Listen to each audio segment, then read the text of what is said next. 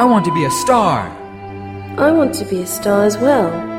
I want to be a binary star with you. I want to be a Death Star. I want to be the Doctor. I want to be on Mars. Unless it's like Waters of Mars, in which case I don't want to be on Mars. I want to be the center of the universe. I want to be the main event in an event horizon. I want to be out there amongst the stars exploring. I want to view celestial bodies from a highly advanced radio telescope. I want to be on the Jodcast.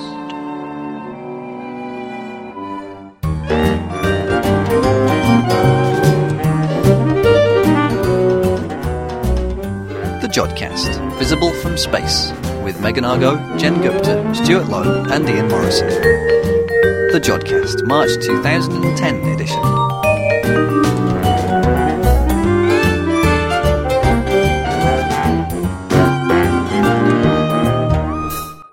Hello and welcome to the Jodcast for March 2010. I'm Stuart Lowe and joining me this time is Jen Gupta. Hi Jen.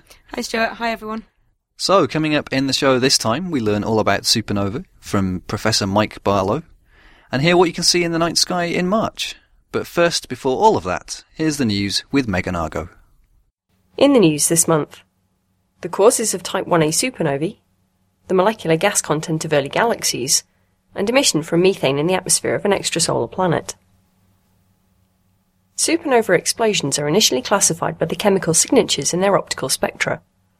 While some are caused by the catastrophic collapse of stars more than eight times as massive as the Sun, others are thought to be caused by white dwarfs, stars like the Sun which have already evolved off the main sequence and shrunk in size. Called Type 1a supernovae, such explosions are thought to have a fixed brightness, allowing them to be used as standard candles to measure distances to galaxies and test cosmological models of the expansion of the universe. There are two possible models for these Type 1a supernovae, both involving the explosion of white dwarf stars. Of these theories, the one thought to be the most likely involves the accumulation of material from a companion star onto the surface of a white dwarf. When the mass of the white dwarf exceeds a certain limit, known as the Chandrasekhar limit, it becomes unstable and explodes. The second theory is that the explosion is caused by the merger of two white dwarfs in orbit around each other. While the first theory was thought to be the most likely explanation, research published in Nature on the 18th of February suggests that the second model may, in fact, be far more likely than was previously assumed. The X-ray signatures of these two different explosion mechanisms are quite different, with far more pre-explosion X-ray emission expected from an accreting white dwarf than from the merger scenario, so two researchers at the Max Planck Institute for Astrophysics in Germany used data from the Chandra X-ray Observatory and the Spitzer Space Telescope to examine several nearby galaxies. The ongoing accretion process prior to a supernova explosion will generate significant amounts of X-ray emission detectable by Chandra, while a binary white dwarf system heading towards a merger would not generate such emission. The infrared luminosity of a particular galaxy, taken from the Spitzer data, gives an estimate of the number of white dwarfs in the galaxy, leading to an estimate of the expected X-ray luminosity if accretion is the dominant mechanism. The astronomers examined observations of five nearby elliptical galaxies, as well as the bulge of M31, the nearest spiral galaxy to the Milky Way, and found in all cases that the predicted X-ray luminosity was between 30 and 50 times lower than expected if the accretion scenario was the main cause of Type 1a supernovae. The results imply that, at least in elliptical galaxies, the dominant mechanism behind Type 1a supernovae is white dwarf merger rather than accretion. The story is slightly different in spiral galaxies, however, where clouds of neutral gas and thick dust lanes typical of star formation in spiral galaxies could be obscuring the X-ray radiation created in the pre-explosion phase of the accretion scenario. These new results may have implications for cosmological studies, since the assumed standard luminosity of Type 1a supernovae is used to calculate the expansion velocity of the universe. Since the two merging stars may have slightly different masses in different systems, the total explosion luminosity may not be as standard as was thought. A long-standing question in the study of star formation is whether the process was more efficient in the early universe than it is today. Stars form through the collapse of clouds of cold gas. As the collapse progresses, the core of the cloud gets denser and hotter until nuclear fusion begins and a star is born. In the local universe, however, cold molecular gas is relatively rare, so star formation occurs slowly, the Milky Way forms new stars at a rate of only a few per year. More distant galaxies form stars at a much higher rate, but in order to determine whether this is due to a more efficient star formation process or more ready supply of molecular gas, it is necessary to investigate their gas content. Star formation within these clouds is very difficult to observe directly, since the gas absorbs much of the visible light produced by young protostars. Once they begin to shine, the radiation pressure of the young stars begins to dispel the surrounding gas, and the star becomes visible. The gas itself is hard to detect, but some molecules, such as carbon monoxide, are visible through the radiation they emit at infrared wavelengths. A team of researchers used the Plateau de Bure interferometer to examine the gas content of two samples of galaxies, which are so distant that we see them as they were when the universe was only 40 and 24% of its current age. Because they are so distant, the infrared radiation from the carbon monoxide molecules in these galaxies is shifted to the part of the spectrum where wavelengths are measured in millimeters. Using new receivers recently installed on the antennas of the interferometer at the Plateau de Bure in France, Linda Tacconi and colleagues imaged the molecular gas content of these galaxies. Many previous studies have focused on highly extreme examples, galaxies forming stars at very high rates due to powerful central black holes, or systems where galaxies are merging. But Tacconi's team studied more modest examples, likely to be more typical of normal star-forming galaxies. Published in the journal Nature on February the 11th, their results show that the distant star-forming galaxies were in fact gas-rich, containing 3 to 10 times more cold gas as a fraction of the galaxy's total mass than the equivalent galaxies in the local universe today. Their results also show that the fraction of gas does not vary greatly with redshift.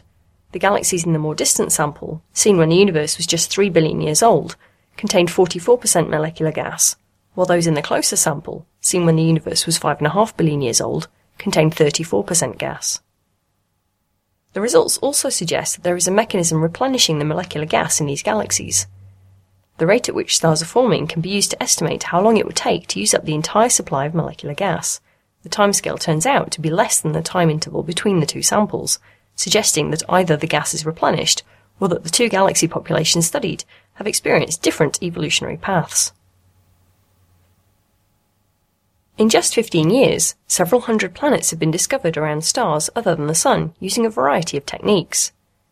Even without the ability to directly image these other worlds, some of their properties can be determined. Most extrasolar planets found so far are massive gas giants orbiting close to their parent stars, since these are the types of planets that the detection methods are most sensitive to. As techniques develop and improve, astronomers are finding out more and more about these other worlds, including the composition of their atmospheres. The chemical makeup of planetary atmospheres can provide clues to a whole variety of processes, including both geological and biological effects. But often our own atmosphere gets in the way, hampering attempts to detect the spectral signatures of certain molecules. To get a full picture of what is going on often requires both ground-based and space-based observations. Satellite observations have previously detected the absorption signatures of water, carbon dioxide, carbon monoxide, and methane in the atmospheres of two so-called hot Jupiters, planets with masses similar to or greater than that of Jupiter, but orbiting far closer to their parent star. In research published in Nature on the 4th of February, a team led by Mark Swain of the Jet Propulsion Laboratory in California have detected the signature of emission from methane in the atmosphere of one particular exoplanet, known as HD 189733b. Using the NASA Infrared Telescope facility located on Mauna Kea, the team discovered an unexpectedly strong emission feature at a wavelength of 3.25 microns, corresponding to the presence of methane in the planet's atmosphere. This is not the first time that methane fluorescence has been seen, but it is the first time that it's been detected in the spectrum of an exoplanet. It has previously been seen in our own solar system, in the atmospheres of Jupiter, Saturn, and Titan, although HD 189733b is much closer to its parent star, and so offers a chance to study a planetary atmosphere under very different physical conditions. And finally, on February the 4th, new images of Pluto were released, showing a surprisingly dynamic surface. Actually taken in 2002 and 2003, the new images from the Hubble Space Telescope aren't sharp enough to pick out individual surface features, even Hubble lacks the resolution to image Pluto in that amount of detail, but they do reveal a varied surface with patches that have changed in brightness considerably since the previous set of images taken back in 1994. The images suggest that Pluto's surface and atmosphere undergo dramatic seasonal variations. In the nine years since the previous images were taken, Pluto has become significantly redder, and the northern hemisphere has increased in brightness. The changes in surface brightness are likely caused by the seasonal effects of surface ice sublimating at one pole and refreezing on the other, as Pluto moves in its 248 year orbit around the Sun. Observations like this will be used to plan the images taken by the New Horizons probe as it flies past Pluto at high speed in 2015. Thanks for that, Megan. Now, one of the news items that Megan talked about were supernova, and recently Jen talked to Professor Mike Barlow from University College London to find out more about supernovae.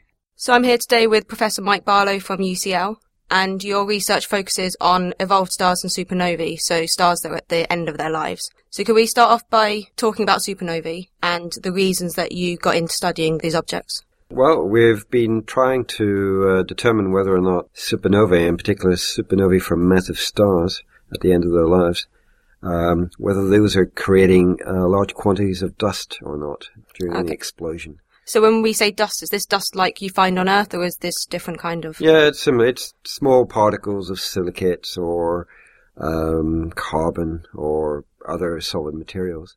In fact, the Earth itself is made up of uh, what were originally interstellar dust particles, which agglomerated during the formation of the solar system. So we can look out there and we see abundant evidence for there being uh, dust particles everywhere in our galaxy, and in fact everywhere in the universe. Okay, and and this dust is you think formed from supernovae? Well, the our past picture of where the dust came from was that it was formed around outflows from cool stars. These are um, M supergiants like Alpha Orionis, Betelgeuse. It produces dust in its outflow. Or evolved what we call red giant stars, uh, AGB stars. Um, and examples of that are Ceti, which is a pulsating variable star, or a famous carbon star called CW Leo, which is optically invisible, but it's the brightest uh, star in the sky at near infrared wavelengths. So we, we've known for quite some time that these um, stars at the endpoints of their lives gently make dust particles. And the picture we had was that um, they were the dominant sources of dust in our galaxy. But we've had to uh, modify our views by the fact that when we look at to um, very high redshifts, this is when we're getting light coming from way back towards the beginning of the universe. We detect galaxies in the process of forming which are emitting very strongly in infrared and submillimeter.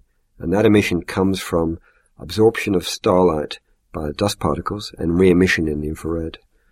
And it was a bit of a surprise that we find so strong infrared emission going back to the first SCUBA detections uh, more than 10 years ago. The model up until then was that the first stars contained very little in the way of heavy elements and therefore very little dust particles which are made of heavy elements. But what we're finding, and what people have been finding, is that there are very large quantities of dust in these uh, galaxies, and yet some of them were formed only 500 million years after the Big Bang. So uh, that's led to people thinking, well, at, at such um, early stages in the universe, low mass stars like the Sun would not have had time to evolve to become a red giant. And the only stars which would evolve quickly enough are high mass stars stars with masses 10, 20, 30 times the mass of the Sun. And um, those stars have a completely different endpoint of their evolution. They explode as supernovae. So maybe we should take a step back and actually explain what a supernova is. Okay, well, there are two types of supernovae.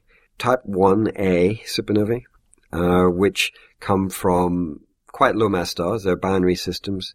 They explode. They have a very um, predictable maximum light and they're used a lot for cosmological studies of the expansion of the universe because they're standard candles. But the type we're talking about today are type 2 supernovae, which are also called core collapse supernovae. And this is when a star of, of high mass, more than 10 solar masses, has exhausted all its nuclear fuel and it can lo- no longer support itself against gravity. At that point, it, it collapses um, just into a very dense core there's a bounce and the star explodes and leaves nothing. Well, it leaves a pulsar behind. And of course, here at Manchester, uh, pulsar studies are, are, very prominent. They're looking at the small remnant left by the uh, core collapse supernova. but most of the mass what, that was in the star has been ejected into the interstellar medium. So, how do you find supernovae? Is it a case of monitoring certain galaxies to find these brightness, or is it just by luck? You find them in nearby galaxies um, by monitoring. There are more and more programs where they have wide field monitoring, imaging of the sky. They observe large parts of the sky every night and compare them with previous images of the field uh, in computational space. And then they will pick out uh, supernovae. But it's it's a hit or miss. That we're not catching every supernova at present, but every year there are more and more supernovae being reported. So the studies that we're doing are looking at nearby supernovae to see whether these nearby supernovae are producing quantities of dust that we infer must be needed in the faraway uh, galaxies in order to explain how much dust is present in those galaxies. So nearby supernovae, is that in our galaxy or in some galaxies close no, by? the last supernova that went off in our own galaxy was oh, 400 years ago. Wow. A big spiral galaxy like our own ought to produce a supernova about every 30 or 40 years. And yet, in Milky Way, we had about three between about 1570 and 1700. Tycho's supernova, Kepler's supernova, and a famous radio uh, source called Cassiopeia A, Cas A, which is inferred to have gone off around about the 1680s. But since then, there's been recently a report that a supernova towards the galactic center is expanding at a rate which implies that it went off at about 1890. Wow. But there was so much uh, obscuration between us and that region that uh, it was never seen. Similarly with Cas A, it was never seen by anybody uh, at the time because there was a lot of interstellar dust obscuration. That's impressive that we can still see these supernovae so long after they've gone off. Yes. And in fact, uh, there was a recent uh, paper published in Nature where they used the light echoes uh, propagating through the interstellar medium in order to infer what class of supernova Cas was. This is because the interstellar medium is full of gas and dust. When you have a bright flash, the flash propagates through the interstellar medium, and some fraction of it gets reflected off the dust particles in the interstellar medium and towards us. Very, very faint. But if you lose, um, use a large telescope and take a long, deep spectrum of one of these light echoes, you can actually pick up the faint echo of the original explosion of the supernova. So you get a spectrum of the supernova 400 years after it happened. And they did this on Cas A, and they found it was a Type 2 supernova, as people had expected. So supernovae have a quite distinct spectrum. That's how you distinguish them yeah, from other. they have very broad emission lines because the gas is expanding so Yep. fast. It broadens the uh, the lines that are present, and they're unmistakable when you get a, a supernova spectrum. You said that the Milky Way has quite a low supernova rate. Yeah, well, it, it, we think maybe we're missing a lot of them because Yeah. of obscuring dust. We're sitting here in the plane of our galaxy, and when we look towards the rest of the Milky Way, unless we're within a few uh, thousand light years, then the obscuration by dust can be quite significant. The stuff on the far side of the galaxy is going to be missed entirely, and there are many regions in the plane like Cygnus or um, southern regions of the galaxy where we might just miss a supernova. We think that it should be producing a supernova once every 50 years, but we're not catching them all. Do you find more supernovae in spiral or elliptical galaxies? Well, it depends what type of supernova. I mentioned the type 1a supernova, cosmic candles. They come from both ellipticals and spirals because they're low mass stars. And elliptical galaxies contain lots of low mass stars. But ellipticals don't have high mass stars anymore. They've finished that stage of their evolution. And uh, we don't find type 2 supernova, the core collapse type. They only come from uh, spiral galaxies and for what we call dwarf irregular galaxies.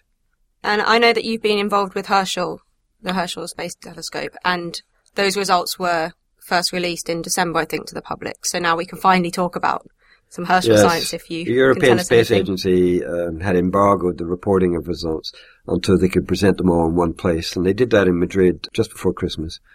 And there was a two-day meeting where many new Herschel results were presented, and there were a lot of very spectacular results being uh, reported. Ourselves, we presented some results on uh, supernovae. We're, we're studying, in fact, Cas with Herschel, and we're getting images of it uh, with two of the instruments that are on board Herschel. One is called PACS, which is a imaging spectrometer, which covers the far infrared region. And the other is called SPIRE, which is a UK-led instrument, which covers um, the region starting at 200 microns and going out to 650 microns. So microns, these are micrometers. These are wavelengths of the radiation. Yeah. Uh, we also call that the microwave or submillimeter region. At the end, round about a millimeter, is the region where your microwave in the kitchen is emitting strongly. But we're looking at somewhat short, uh, shorter wavelengths than that. So we imaged Cassiopeia A at six different wavelengths, and we've formed a picture of what's happening. The reason that we're interested in Cas A is it's a nearby supernova remnant. It's only 10,000 light years away. And um, we want to find out whether there are new dust particles present in the supernova that were synthesized during the expansion of the ejecta. Because as the ejecta from the supernova expands, it also cools. And at some point, the gas can become cool enough and clumpy enough that you can get small dust particles condensing within it. So the sort of the big question is, are there large quantities of dust particles, uh, large enough to explain what's happening in the early universe, or are they just producing small quantities of dust particles? Well, we're not yet uh, finally there. We've we only obtained the uh, most recent set of data uh, two weeks before Christmas, and we're currently heavily involved in analyzing the data sets. So we've been able to show the images, but the quantitative analysis is still underway. So I can't yet tell you whether or not there are large quantities or small quantities. But hopefully within the next couple of months we'll be able to uh, provide an answer to that. What's the advantage of using different wavelengths with Herschel? Uh, well, Herschel looks at regions where you're completely uh, unobscured by dust, but it's also regions where, as I mentioned, dust particles re-emit radiation that they're absorbing in the ultraviolet and the optical. So we're getting a, a completely transparent view of the universe, but we're also seeing one of its dominant components, which is the dust component of the universe. There are two types of interstellar matter. One is gas particles like hydrogen, helium, carbon, nitrogen, oxygen. And the other is where some of the heavy elements like oxygen, silicon, iron, carbon have condensed into small particles. Well, gas can be quite elusive when you're trying to measure how much is present. If it decides not to emit, if there's no excitation mechanism, you can have a great deal of difficulty in determining how much gas is present. But dust particles really can't hide from you. They absorb uh, optical or uh, ultraviolet radiation, and they'll always then re-emit in the infrared. And so you will always detect them when you go to the infrared or submillimeter wavelengths. So you can always determine exactly how much dust is present. And that's not always the case for gas. So that's why we're drawn to, to measure dust because it's ubiquitous, it's everywhere, and it emits strongly. I could also mention the the observations we've been doing with the Spitzer Space Observatory on supernovae. Yep. Two days after Herschel was launched on May the 16th, the Spitzer Space Observatory used up the last of its liquid helium. It had been launched by NASA in um, 2003, and it was another infrared observatory, but observing at slightly shorter wavelengths, going from about uh, 3 microns up to 160 microns. Whereas Herschel starts at 70 microns and goes to longer wavelengths. So they're very complementary, but unfortunately they didn't overlap in time. But with Spitzer, we were studying supernovae that had gone off in nearby galaxies, and we were observing the first few thousand days after they were exploding in order to see whether there was real-time evidence of new dust particles appearing. And indeed, we did see in quite a few supernovae, after about three or four hundred days, we began to see the telltale signatures of dust emission at uh, near infrared and mid infrared wavelengths. So we could confirm that supernovae were making dust, um, and we could also measure how much dust uh, those new supernovae were making. In about 50% of the cases, we found that um, a few hundredths of a solar mass, maybe, or a few thousandths of a solar mass, were being made by the supernovae. But interestingly, it's tantalizingly close to explaining how, how much dust we see in the early universe, but not quite enough. So our current view is that if supernovae in young galaxies are similar to the ones that we see in nearby galaxies today, then massive star supernovae may not be the source of the dust particles that we see in those galaxies. Do you have any idea what else could be forming this dust? Not really. um, it's um, it's a bit of a mystery. There are precursor stages to massive star supernovae. By precursor, I mean the stage of evolution immediately before the star explodes, where we think that extensive mass loss may be occurring. And there's a few objects in our own galaxy which are in this phase. There's one famous object called Eta Carina, which is a believed to be a star with a mass of about 150 solar masses, which is very strongly emitting in the infrared because it had a big outburst in 1848 where it ejected uh, a shell of dust and gas, which was sufficiently uh, massive to obscure the star itself. So Eta Carina rose to become a third magnitude object in 1848. Um, no, it, it, it, it's, it's, you know, it was brighter than that. It became a first magnitude object. And um, it was one of the brightest stars in the southern hemisphere for about 10 or 20 years. But then the shell that it was ejected, uh, the dust in it began to obscure the star, and it faded to fainter than six magnitude. Do you know what the limit is that the human eye could Human see? eye can see in a very dark side down to about six magnitude. Okay. But today, um, Eta Carina is beginning a slow rise again because the shell of dust that it ejected is expanding, and as it expands, the um, obscuration is decreasing very gradually. So it's beginning a slow recovery back to the uh, the brightness it might have had before the 1848 event. That's very impressive that you can kind of use data from 1848. That's Yes. Um, there was a famous astronomer called um, John Herschel who was based uh, down in Cape Town during that period, who followed the evolution of the outburst in, in great detail. So uh, we have a great deal of information about the 1848 outburst. There was a further one in the 1860s, I believe, but not quite as bright as the 1848. oh. well. It sounds like you're working in a very fascinating field, and thank you for taking time to talk to us about it. Okay, well, thank you very much. Thanks for that, Jen. Now, we get to the point in the show where we round up all the odds and ends, things that don't fit in elsewhere. And Jen, there's been some more news about your favourite little rover, that Spirit, currently sat stationary on Mars. Would you like to tell us what's happened? Yeah, so as you might remember, NASA have given up on Spirit moving around the surface of Mars anymore. So Spirit is staying staying where it is, but still collecting data. And one thing that they can do now that Spirit isn't moving is NASA can track the, the motion of Spirit will only be because of the motion of Mars. So NASA can track the signals from Spirit. So this is as seen from the Earth, you mean? Yeah. The motion's only because Yeah. of Mars moving. Yeah, and what happens, Mars doesn't move in a completely straight orbit. It kind of wobbles as it goes round. And how much it wobbles will depend on whether the core is liquid or solid. So now NASA can, they're going to track the motion of Spirit, and this will hopefully tell us something about what the core of Mars is like.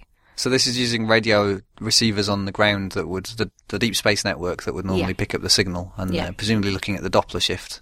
Yeah, that's right. I mean, this is something I would have never have thought of doing this with Spirit. It's quite a strange thing. I mean, the the thing, the analogy that they give is if you spin a hard-boiled egg and spin a raw egg, they have different motions.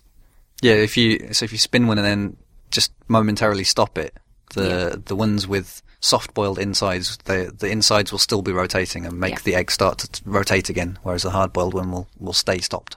It's always good when you can get space missions where when they s- where something about them stops working, you're still able to find some new science that you can do with them. Yeah, and I think the, these rovers just won't give up. I mean, they've lasted far longer than they were meant to, and they just keep on giving to us. So, Well, let's their warranty they- was only 90 days, so they're doing extremely well. and let's hope that they keep on giving us a lot of data in the future. Now, coming back closer to the Earth, Japanese astronaut Soichi Noguchi, who's on board the International Space Station at the moment, seems to be benefiting from their new internet connection and has been posting images from orbit, looking down at the Earth, and posting them directly online via TwitPic and putting updates on Twitter. And it's been remarkable to see some of the images coming down in very shortly after having been taken. And there's a, a really nice picture of a moonrise which has the Earth with the atmosphere, and then moving it, you see the moon just po- peeking out from behind um, the Earth's atmosphere there. That's a really nice image that he took. Yeah, I've got a few favourites. One of them is of the Space Shuttle Endeavour when it was up there recently. He got some amazing photos of it while it was there and also when it was undocking. I think it was undocking. Undocking, yeah. and heading back to Earth. And the other one that was posted very recently is of a glacier somewhere, and it's just amazing how much detail you can see. There's been quite a few images of, of glaciers. It is shown. There's um, some in New Zealand, and I think the most recent one I saw was Patagonia. I think that's the one I was looking at. There's also there's an entire island in the Pacific that seems to be covered. It's volcanic and covered in glaciers, which is amazing to see. Apparently, it's quite difficult to to spot. Yeah, and there's some pictures of an active volcano as well up on there. And there's even some some family portrait type photos Yeah. showing other astronauts playing guitars and things on board the space station with the Earth behind them, which is fairly impressive stuff. And I think he's also taking requests. So if you do want to see your area from space, you can uh, tweet at him, and he'll hopefully take a photo for you. Now, earlier we were talking about using Spirit to monitor the motion of Mars in its orbit, and orbits are something that are quite fun to play with, as Jen and I found out earlier on today. We discovered the Solar System Simulator, which is a flash-based game, I guess Oh, yeah. you would call it, where you set up a solar system with a few planets and moons and maybe comets, and then you, you set their speeds and directions, and then you can press go and see how that solar system evolves with time. And And we Stuart kept manages to crash something into something every single time. nearly, yeah. I don't think you would want me setting up your solar system for no, you. moons into planets, planets into suns, comets going everywhere. It's just- remarkably difficult to set up a stable solar system. especially when you've got four stars in the middle of it. Yeah, that was pretty difficult. And moving on from simulated planets to real planets, we had an email from Kaustav Bhattacharya who asked us to mention that the West of London Astronomical Society is putting on its annual Planet Watch event at Ruislip Lido in northwest London, and that will be on between March the 19th and 21st this year. They have a website where you can go and register to attend the event, which is free, and that's at planetwatch.eventbrite.com, and, that's Eventbrite spelt E V E N T B R I T E. Now, more things that you can participate in this month. Jen, you've got some information about Globe at Night. Yeah, Globe at Night is an annual event that takes place and it monitors how dark your sky is where you are. So the idea is that everyone goes out all around the world and look at the constellation Orion, one of the most easy to recognize constellations in the sky. And they have various um, sky charts which have fainter and fainter stars on them. And you match up what you can see with one of these charts and you send it in and they can map where light pollution is. Last year they had a record 15,000 measurements sent in from all over the world. And you can hear more about this in the 3rd of February edition of the 365 Days of Astronomy podcast. And that's the 3rd of February this year. And while you're out there taking part in that campaign, you'll want to know what you can see in the night sky. So here's Ian Morison with the night sky for March 2010. So let's think about the night sky for March 2010. Well, of course, as the sun sets, you have a lovely skyscape to the south with Orion just a little bit to the west of south. Below to its left is the very bright star Sirius in Canis Major, and up to its left are the heavenly twins, Gemini. High overhead is Auriga, with the bright star, somewhat yellowish, Capella. But as the night moves on, other constellations become apparent, particularly Leo the Lion is rising at about nine o'clock in the evening and seen over in the west. And I'll come back to that when we talk about some of the highlights. And getting high overhead is Ursa Majoris, Ursa Major, the Great Bear, with that very nice asterism, we might call it the plough. The Americans call it the Big Dipper, after the ladle that the farmer's wife used to use to ladle out the soup at lunchtime to the farmhands. So let's have a look at the planets this month. And in fact, it's quite a good month for planets because in principle, if you take the beginning and the end of the month, you can see all of the ones we usually talk about. Now, Jupiter passed behind the Sun on the 28th of February. It reappears, however, in the pre-dawn sky at the very end of the month. And on the very last day of March, it'll rise about 50 minutes before the Sun. And if you've got a pair of binoculars and a very good low eastern horizon, you might just pick it up at magnitude minus two. But to be honest, it's probably best to wait a month or two when it's a bit higher in the sky before it gets light. Well, Saturn is now coming to perhaps the best few months of the year to see it. It's rising by 8 p.m. on the 1st of March. In fact, that's along with a, a full moon. and it can be seen at magnitude plus 0.6. That's not too as bright as it sometimes is because, of course, the rings are almost edge on, as we shall see, and you can see it for much of the night. It reaches opposition, and that's when it's roughly due south at midnight. The Earth is between the Sun and Saturn, and that is on March the 21st. And so it rises about sunset. And if you think about that, seeing that's the uh, spring equinox, then that's probably what you might expect.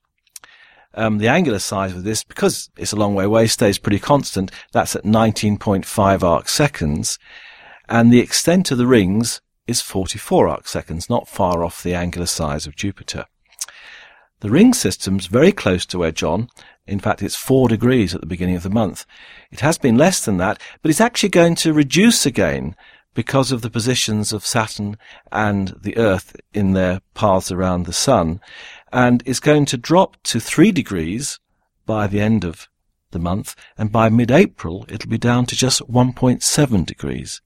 So the rings are getting thinner at the present time, but then they will gradually begin to open out for the next many years. And uh, in fact, it's the first time in 15 years that we've been able to see the northern side of the rings.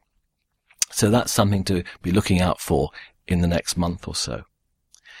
Well, Mercury passes behind the Sun on the 14th of March, but then, because it goes round quite quickly, reappears again in the twilight sky along with Venus during the last week of March. And I'll come back to that in one of the highlights, but you might just spot it with binoculars on the 22nd, about 20 minutes after sunset. You've got to have a pretty good low western horizon. It'll then be about nine degrees below Venus and just three degrees above the horizon, but I'll come back to Mercury a little bit later on. Well, you can hardly fail to spot Mars in the sky. It's fairly high in the southeast after sunset. It went through opposition at the end of January. It'll be well up in the south and highest in the sky about 8.30 in the evening. Sadly, the disk is getting smaller. It drops from 12 to 9 arc seconds during the month, but under good seeing conditions, a small telescope should still maybe see some of the more prominent features and perhaps the polar cap. On December the 20th last year, when it was in Leo, it began what is called its retrograde motion. It moved back out of Leo and into Cancer, where it is now. It continues to move westwards into Cancer until March the 8th, and then it resumes its eastern track across the skies. So that so-called retrograde motion is because the Earth has been overtaking Mars on the inside track. Well, I mentioned Venus. Uh, during March, it becomes prominent in the evening sky as it climbs ever higher in the sky. It has a magnitude of about minus 3.9. And that actually, any time you see Venus, it's pretty well at minus 3.9 or minus 4. And that's because the apparent area we see stays pretty constant. When it's near to us and hence large, there's only a thin crescent that's illuminated. On the other hand, when it's on the far side of the Sun and relatively small in angular size, most of the um, disk is illuminated, so the apparent brightness stays pretty constant. An angular size at the moment of about 10 arc seconds, because it's well over the far side of the Sun.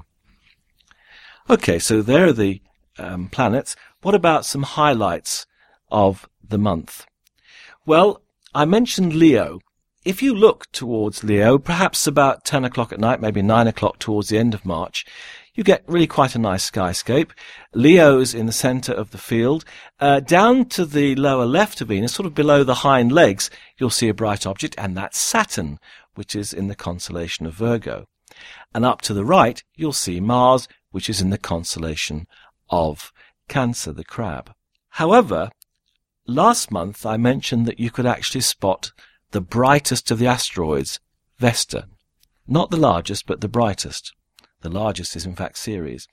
And on the 16th of February, I had my astronomy class at, in Wilmslow nearby, and we actually looked at Vesta as it passed between the star at the, the base of the neck of Leo the Lion, Algieba, and the star quite close to it called 40 Leonis, and it literally was in line between the two, and so incredibly easy to pick up. During this month, it continues marching across the sky, across the sickle, up to the top right-hand star of the arc of the, of the head of the lion, sometimes called the sickle. And if you go to the night sky page, I put a plot which might give you a chance to pick it out. It's the fifth brightest object within the sickle. There are only four stars brighter. So there's a good chance, even if you don't know quite which one it is, that you will actually see it if you just look with your binoculars around the sickle. I mentioned that Venus and Mercury are both appearing in the evening sky, and on the 31st of March, the last day, they're actually quite close. They're just 3.3 degrees apart, and you have to look about 30 minutes after sunset. Um, in fact, they'll stay around that uh, for the next week or so, and really right up to April the 4th, when they're just three degrees apart, you'll have a good chance of seeing them in the twilight sky. Binoculars will probably help to pick out Mercury, but if you've got a good low western horizon, Venus should be fairly easy to spot. The Hyades and the Pleiades cluster are well up after sunset. Uh, they're the two nearest open clusters to us. Um, the Pleiades is one of the youngest open clusters and is dominated by blue stars, which are quite young. We think the Pleiades can't be more than about 100 million years old. None of them have yet evolved into what are called red giant stars. That help, actually helps to determine the age. Uh, it appears to be passing through what's called a reflection nebula, um, a cloud of dust which is scattering some of the blue light from the stars.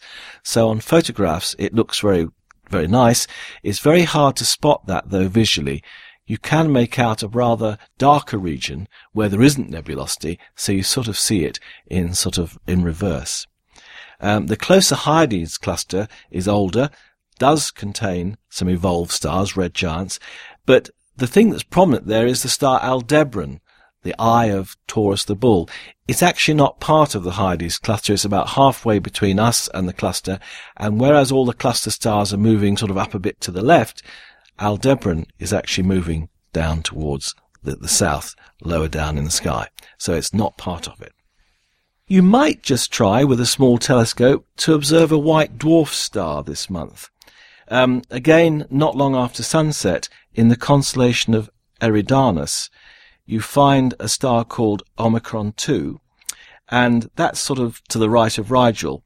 And if you can pick that with binoculars, you may well be able to spot a, a white ninth magnitude companion, and that is a white dwarf. It's actually probably the easiest white dwarf to spot, given a pair of 8 by 40 or perhaps 10 by 50 binoculars. And again, I put a little chart on the night sky page to help you find it. And finally, I mentioned Sirius earlier. Below Sirius, about one binocular field below and a touch to the left, is a very nice open cluster called M41.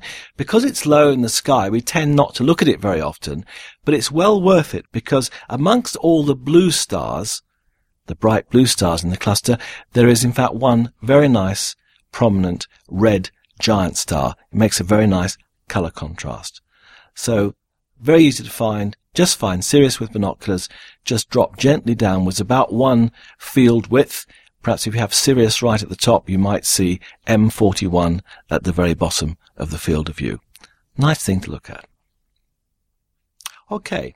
Well, finally, let's say something as I try to do now each month for those that live in the southern hemisphere after sunset, which is actually relatively early down in, let's say, South Africa, um, the Milky Way is running basically up from just to the left of due south. So if you look due south, a bit to left, you'll see the Milky Way running up towards the zenith in the sky. And there's some very bright stars there. Not far from the horizon is Alpha Centauri, often called Rigel Kent. That's at sort of magnitude 0.01. So that's fairly bright. And with Beta Centauri, those are the pointers that point up to the Southern Cross, which is just above them to the left. If you move higher into the sky and a little bit to the right-hand side of due south, you come to the constellation of Carina, the keel, part of what used to be called Argo Navis, and it's been split into two constellations, Vela the sails and Carina the keel. The keel is the sort of the right-hand one. And the bright star at the top of that is the star Canopus. It's a very interesting star. It's an F-type giant star, yellowish, but basically it looks white. And because it's a very rare type, it's very hard to judge how bright it actually is, how, how, how much luminosity it has. However, when Hipparcos was able to measure the distances of stars using what's called the parallax method, it was finally discovered that it is about 310 light years away. And knowing how far away it is, knowing how bright it appears to it, its so-called apparent magnitude, you can work out its absolute brightness. And it's about 15,000 times brighter than our sun. It is in fact one of the brightest stars in the nearby part of our galaxy. And in fact, anywhere apart perhaps from our own sun, it might well be the brightest star in the sky. We see Sirius somewhat brighter, but that's because Sirius actually is very close to us. Um, it's not nearly as bright as Canopus. Um, one interesting use of Canopus, which in fact I had to mention when I was giving a talk about Mars last week, is it is very often used as a navigation beacon in effect for spacecraft traveling out through the solar system. The spacecraft are equipped with what are called Canopus star trackers and they find Canopus and they also find the sun and the two give them their orientation so they can align themselves correctly when, for example, they need to fire little bursts of their rockets to make a so-called mid-course correction. Just have a look at Canopus, 15,000 times brighter than our sun, a good, good bit bigger. In fact, if it were placed at the center of our solar system, it would extend three quarters of the way to the orbit of Mercury. Well, happy hunting.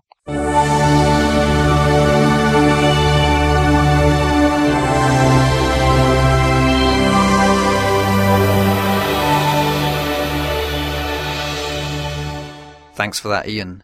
And we've got to the point in the show where we talk about your feedback that we've had since the last episode. We've had quite a few iTunes reviews actually since the last time we checked. We had reviews from John Manifold, Francis Day, Cousin AV, and House Sparrow. So thank you to all of those people for giving us a review. And thank you also to Dogger McGraw who mentioned us in his review of Astronomy Cast on the UK iTunes store.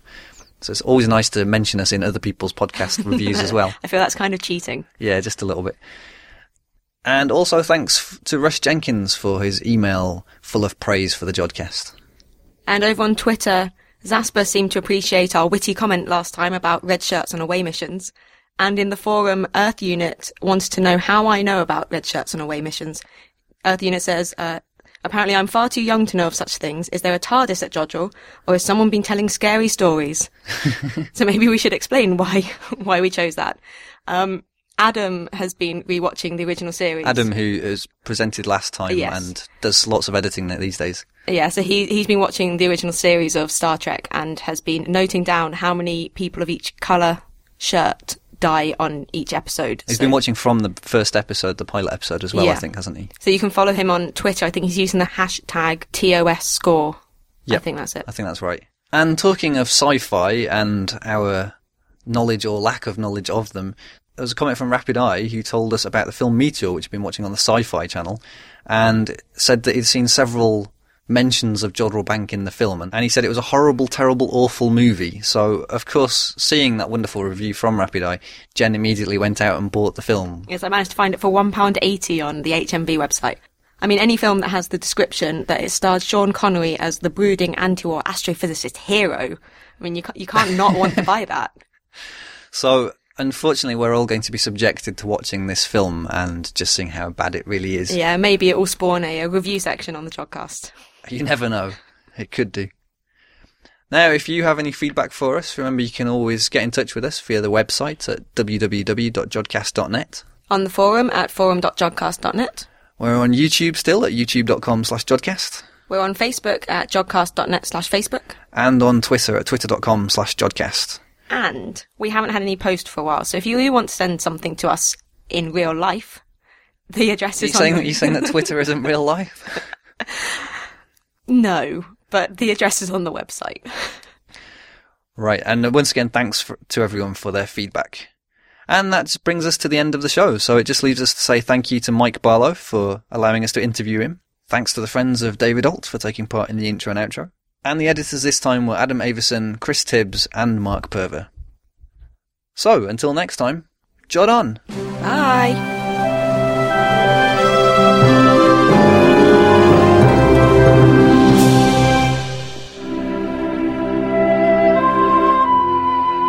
I want to be under a clear sky. I want to be the dark side of the moon. I want to find out if the moon is made of cheese. I want to be a gas giant. I want to be weightless. I want to be classified as a planet again. I want to be a stargazer. I want to be in a spaceship. I want to be a supernova. I want to be NGC 2264. I want to be a globular cluster. And I want to be the best astronomer anyone has ever been. Whatever you want to be in life, you want to be with the Jodcast.